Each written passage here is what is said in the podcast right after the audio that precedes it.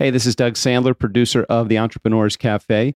Erica is taking some much needed R&R and this week we're going to be bringing you a classic rewind episode, one of her popular episodes from way back in the stacks. Check out this classic rewind of the Entrepreneurs Cafe.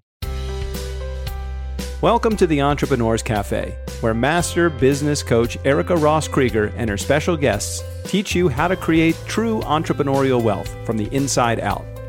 Grab your favorite podcast beverage and get ready for the Entrepreneurs Cafe. Now, here's your host, Erica Ross Krieger. Welcome to the cafe, wealthies. Well, grab a cup of something yummy, sit back, and prepare to be inspired. You know, here in the cafe, we talk a lot about true wealth from the inside out, and we talk about the spirit of entrepreneuring. Well, I've invited a brilliant guest to be with us today to discuss a heart centered approach to both. And there is no one on the planet who I admire more. And there's no one I'd rather have here in the cafe to celebrate our one year anniversary on air. I've known him and studied his work for over 20 years.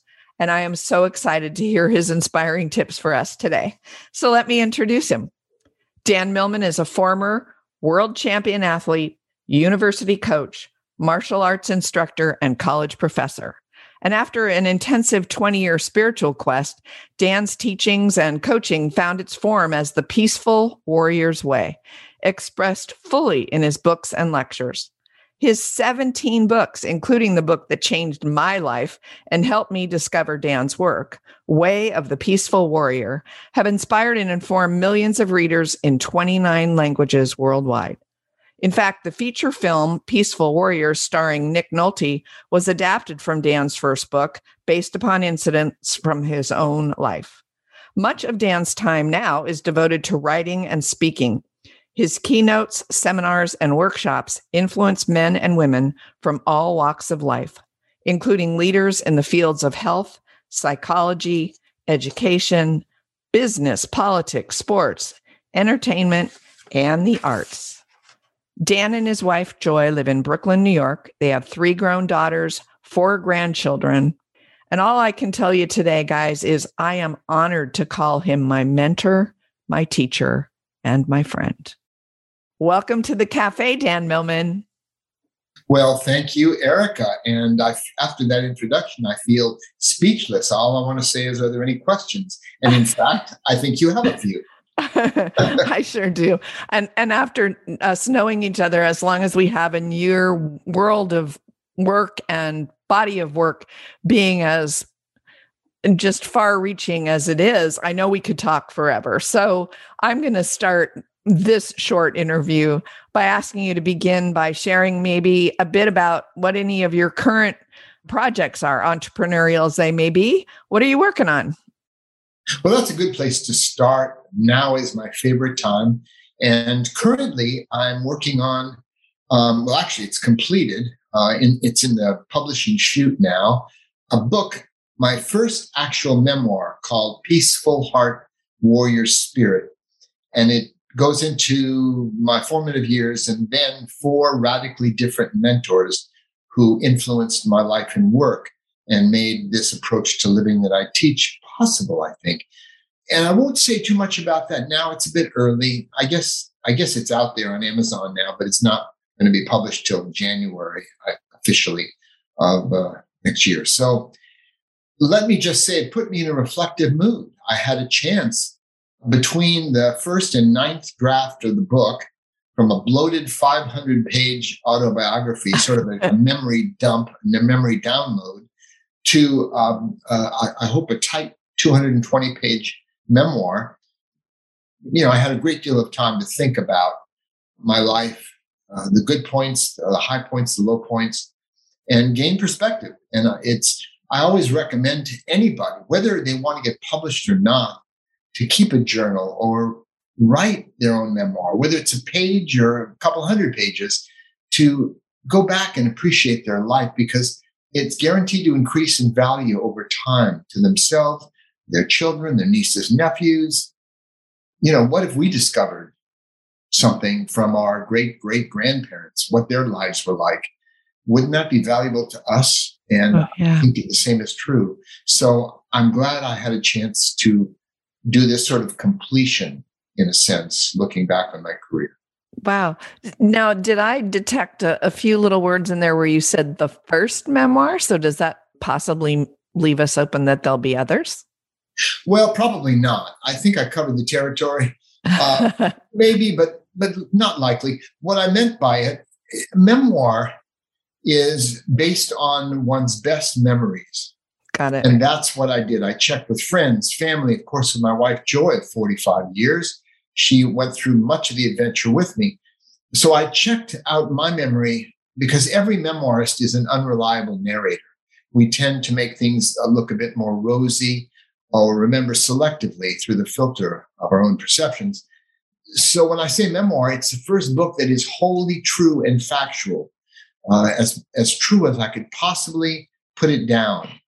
And, and my other books, as you know, Erica, blend um, some autobiography, particularly Way of the Peaceful Warrior, with fictional elements for the sake of teaching and the story. Right. Um, kind of, it was a new genre in a way, but I never called it memoir. It was a semi autobiographical novel. That's how I bill it. Whereas this one, it's wholly true. Now, being true doesn't mean it's going to be better or more interesting. You have to still write it like a story where it unfolds in a way people can relate to. Just like my comments now, I'm always thinking, what might your listeners take away? You know, what might they get of value? And my goal here is, you know, when I speak, my aim isn't to inspire people and motivate them. As you well know, somebody came up to me once after a seminar and said, Dan, I, I don't know, I feel kind of inspired. I said, Don't worry, it'll pass. because inspiration comes and goes um, I try to plant some seeds. And so I hope I'm able to respond to your questions in a way that your listeners can take something away of, of value, a reminder, a perspective, an observation. Great. Well, let's pick up on the principles of that are woven into the peaceful warrior's way, your whole approach, not just in the initial way of the peaceful warrior book, but the whole the whole body of work. And most of our listeners, as you and I have talked about, are entrepreneurs. And the last 18 months, as we all know, and we're recording this right now, we've all been involved in changes and challenges of the pandemic and had to modify our businesses and our lives. What were some of the principles out of your teachings that that we might apply and that have helped you during the last 18 months and maybe going forward? Sure. Well, a couple of reminders, because that's really mainly what I do is offer reminders and what people already know deep down but tend to forget. And, and one of them was actually raised by my daughter Sierra. We wrote a book called, together, as you know, called The Creative Compass on writing and the creative process. And she pointed out constraints breed creativity. For example, someone can write a free form poem and go on and on and on uh, with it uh, for pages. Or if they're assigned a haiku, which, as you know, is is a Japanese traditional poem with, I think, something like 17 syllables, where seven and then five and then seven in three lines. Now, writing a poetry in haiku format, that's a constraint. So we have to get creative and it's really immersive. It's a fun thing to do to try writing a haiku poem. Uh, again, seven syllables, five syllables, then seven in three lines. And that's the form. So again, we've been constrained with the lockdowns and with our lives have been contracted. And no, it's not been pleasant. It's been very, very hard on some people, especially young people who they're all about friends and peers and interaction it's a fundamental kind of visceral need for them and for any of us. So, you know, not being able to see our grandkids for a long time for us personally, Joy and I, there have been other issues, but we haven't suffered nearly as much as, as many people, I think. So that constraint has bred creativity. We found new ways to do things, such as the Zoom format, in our case, audio, that we're doing now. It's been developed and expanded and, and whole societies have had to adapt. So that's one reminder. The other, in a briefer sense, is the value of adversity. It's one of the themes that flow through several of my books uh, in, in moments. We all know or maybe we discovered that daily life is kind of a form of spiritual weight training. And if we don't lift any weights, we don't get stronger. Life develops what it demands. So the COVID, the pandemic, this century pandemic has really changed the world. I don't think we, we can appreciate how it's changed us or the world eh, for a few more years at least. But we have gotten stronger and wiser because of it. And that's what adversity does. Um, anytime we look back on our lives and have gone through difficult times and overcome difficulties and challenges, we, we ha- don't have to pretend to like it, but we can appreciate it. We can keep that thread of attention that we're a little bit stronger and a little bit wiser because of that difficulty. And I think we can appreciate more our lives as society opens up. Of course, it's had a, a hiccup with this Delta variant, but I think we can um, begin to appreciate how we've all come through this together and we are in this together. So I think there are some valuable aspects that have come out of this, this difficulty and we are stronger. I think in some ways we are wiser. This has been a stress test for society, just like those bank stress tests to see how strong we are. And we've seen things in the world of politics, in our belief structures, um, how all these things have come through and out of this period. So we'll look back on it and say this was really bad. It was tough. Many people died, grieving, tragedy. With all that, um, those of us who move on can appreciate the simple things of life a little more. So rather than waxing on too long, that's essentially my response. Well, thank you.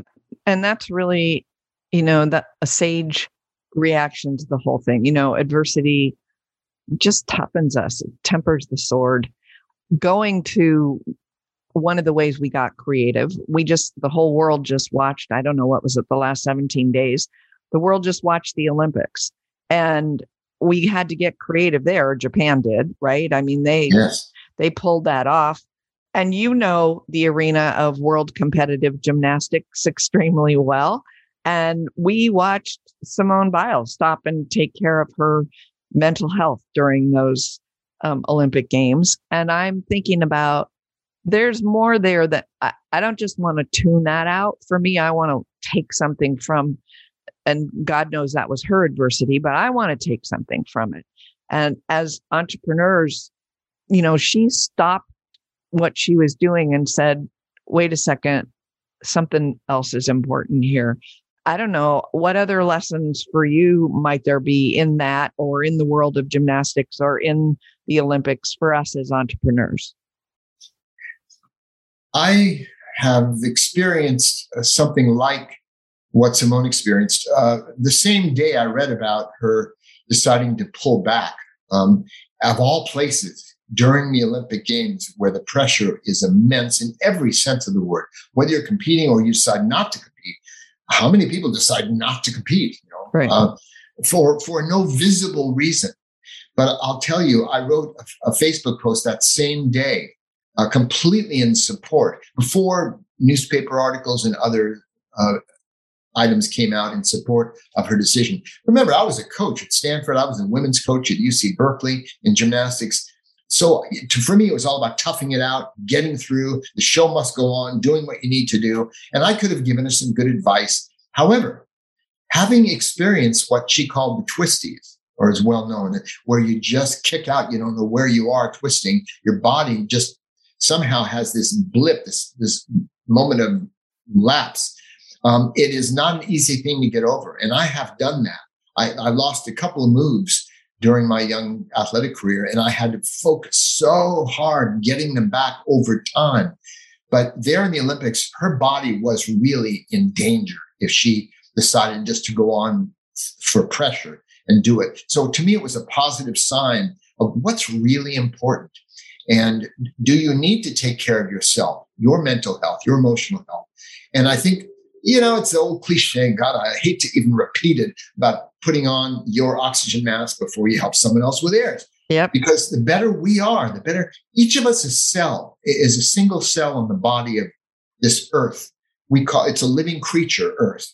And we are each cells. And the more we can do to, to have our mind, emotions, body, our spirit together, the better it is for the health of the whole.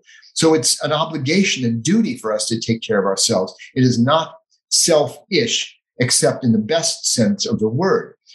So I think she was doing uh, an important thing. And as I said in that Facebook post, it took great courage for her to do what she did. Other people thought it was the opposite, but they don't, they don't get it. I did. Yeah. It, it just seemed tremendous to me. I, I obviously I'm not a, a, a gymnast, uh, never mind an Olympian, but I have had vertigo and I hated every minute of it. And all I can say is, you know, I, I agree with you. I think that what she did was just stellar. And as entrepreneurs, we need to take care of ourselves. I remember a long time ago when you were writing one of the books you were writing when you were out here on the West Coast. And I think we had all talked about getting together and you claimed your space. You said, you know, I'm writing this book and this is my time. And as a, you know, that's as an entrepreneur, you set your boundaries, you claimed your time. Um, you took care of you because then look what came out of it. We got to read some great stuff and have well, thank you. Thank you. By the way, there was a wise uh, psychiatrist, a Japanese psychiatrist named Shoma Morita, who had three great guidelines for living wisely and well and functioning in life, getting things done. And those three guidelines were based on an understanding of what we have more or less control over in our lives. And uh, Morita noticed we had less direct control by our will over what emotions passed through us, came and went, and what thoughts appeared in our awareness and, and then passed away. Uh, we had less control over the thoughts and emotions than we do our behavior um, what, how we move our arms and legs, what we say and do. Even though that doesn't always feel in our control, we actually have more control over that. So Morita came up with these three guidelines. He said, first, accept your thoughts and feelings. You don't have to change them, fix them, run from them, obey them, be worried about them. Just accept what you're feeling and thinking in the moment as natural to you. So you don't fight it. You just, oh, notice them as you would in meditation, for example. Yep. The second thing is to know your purpose. What is your purpose? And the third is do what needs to be done in line with your purpose. Now, some people would say, well, well, Biles, then if she knew her purpose and did what needed to be done, she would have competed and pushed through it. However, it's very respectful of the individual. Her purpose, her priority was not winning another medal. She'd already proven herself many times over. Her purpose was protecting the body and the mind when she was going through an extraordinarily, unfortunately timed episode. So she was doing those three things. She was accepting her thoughts and feelings, yeah, focusing on her purpose and doing what needed to be done. And that's good advice for any athlete. It's good advice for any entrepreneur based on their purpose and, and doing what needs to be done. Lovely. You know, I was thinking too about her purpose and also it was good for the whole team. I mean, it when in the long run, I think it made others step up as well. So it was a win all around. Those exactly, are, all around, so to speak. Yes, um, and she was there supporting her teammates fully, open heartedly. Yeah, it was great. Yeah. Well, another favorite quote of yours that has always been with me since uh, I went and had an individual session with Dan. I'm talking to the wealthy community that's listening in right now, you can go to Dan's website actually and get a little mini taste of the life you were born to live by entering in your own um, information, your birth date. And one time when I met with Dan, he gave me this quote. So, Dan, let's talk about this. One of those favorite quotes you gave me once you said, Erica, you can't monitor the God of your heart while you're busy monitoring the God of opinion. And I'll tell you, with all the opinions that are out there on social media about how to grow our businesses as entrepreneurs, which social media platform we should be on, where we should post our posts and our blogs, and whether we should use this platform or that for our courses that we're teaching, how do we tune out all the noise and focus in on the God of our heart? Well, you mentioned noise and uh, focusing in and, and the favorite quotation of mine about writing, Somerset Maugham once said, there are three essential rules you have to do to write a successful novel. Unfortunately, nobody knows what they are. and ev- everyone has rules and techniques. It worked for me, it worked for these people. But it, you know, each of us has our own path to blaze, and we have to do what feels right for us. Uh, and I don't mean that in a self indulgent way. Oh, I don't feel like doing this or that. But some people spin their wheels trying to do, put all the ducks in a row, thinking that guarantees success. But neither hard work nor anything else guarantees success. Uh, in fact, we can, con- we cannot control the outcomes, but we can control our efforts. By making a good effort over time, we increase the odds of getting our desired result over not making the effort. So to me, effort is success. I define success as making progress toward a goal that's meaningful to us. And different goals are meaningful to different people. So if you have a goal as an entrepreneur, you just continue to do it over time. Sometimes the last key on the ring opens the door. And if one thing isn't working, try another. And we all find some level of success. We all find some level of trust.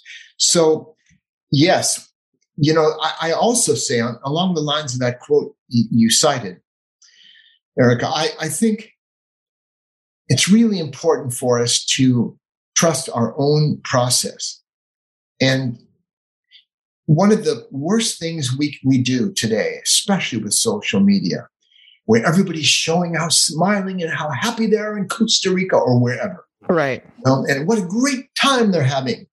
We're all desperately searching for the good life. And what we need to realize is we're living the grandest life of all, our, our own, um, as we should live it. So comparison is a disrespect to ourselves.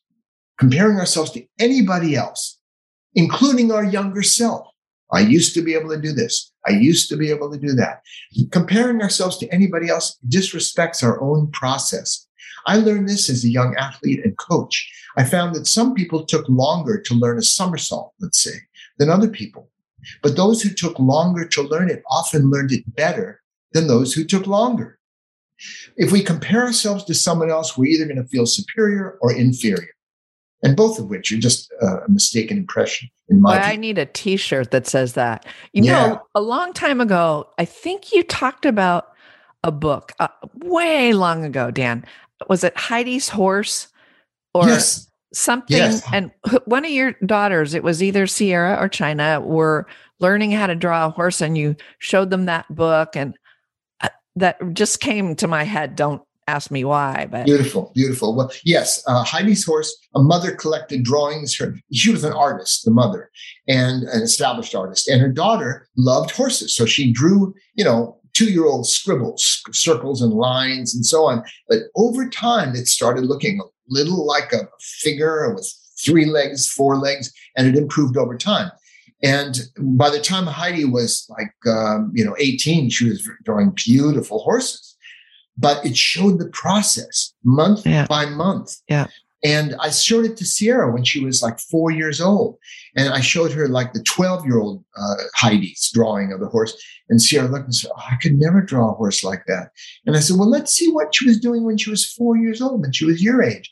We flipped back in the book and she, her eyes got big. She said, That's how I draw horses. Oh, God. And so she cute. saw how Heidi had improved step by step. And all of us need to do that, even as entrepreneurs. We, we just look at the product. Oh, look at that successful person. I had a friend in college or high school. Now they're really successful. But again, that's comparison. It's meaningless. People have, they're under different stars, different karma, different backgrounds, different timing and luck. And we can only do the best we can do. Um, I think it was Lord Chesterfield who once said, he said, I cannot write a book commensurate to Shakespeare, but I can write a book by me. Yeah. And that's guided me in, in my own entrepreneurial life. Yeah. That's that's right. I can't I can't run a business like Oprah, but I can run one like me. Exactly. Wow, that's f- fabulous. Like I said, I think I want that t-shirt. Say say what you said again. So comparison is a is a form of, of it's a disrespect, disrespect for our own process Gosh, and so we either feel superior or inferior. Uh, and again, not comparing ourselves to ourselves either, like you know our younger selves or what we right. used to be able to do. We are living our, our perfect life right now. We're not we're perfect yet not perfected. So we continue to improve over time. That's what it's about. It's not about some absolute level you reach. You know, I had these young, you know, guys going, Dan, I'm doing pretty well, but I don't think I'm doing 100% yet. How can I reach my full potential? And I, sometimes I, I, look at them and go, hmm, well, maybe what if you have yesterday? What if you reach your potential yesterday and the rest is kind of free time? You're in recess. you hit your peak yesterday. How are you going to live then? Because it's always crazy making. I could do better. I could do better. Right. Oh my gosh. So I'm assuming, and maybe I'm off, you have a, an online course now, Master the Path of the Peaceful Warrior. Some of the things we've talked about are probably woven in there. In your view, is there anything else within that online course? Because I want to send people in the show notes, I'll send them that way and to your website. But in your view, how anything else within that might support our entrepreneurial listeners? Well, um, yes, I could, I could recommend either on audio or the print book, uh, The Four Purposes of Life, one of my 18 books, um, which really help address this whole thing search for career, entrepreneurship. And the Master of the Path is based on elements, the 12 gateways. It, it covers kind of the, the breadth of the whole idea of personal growth uh, in a very practical way. I'd like to say very practical things we can seamlessly use in our everyday life. So um, yeah, it's one of my four online courses um, on different topics. And anybody who's interested can obviously, as you said in the show notes later, visit my website. They're most welcome to drop by. Great. And then where are you uh, appearing or are you appearing anywhere in person or virtually um, this coming year, maybe to promote the memoir? Yeah, it's funny. I just did a talk in Boston, my first in-person talk in 18 months. Wow! In, um, for a group of financial uh, planner people, um, and that that was fun. And my website event page does have media things coming up. There'll be a lot more soon because with the new book coming, you know, the run up to the new book.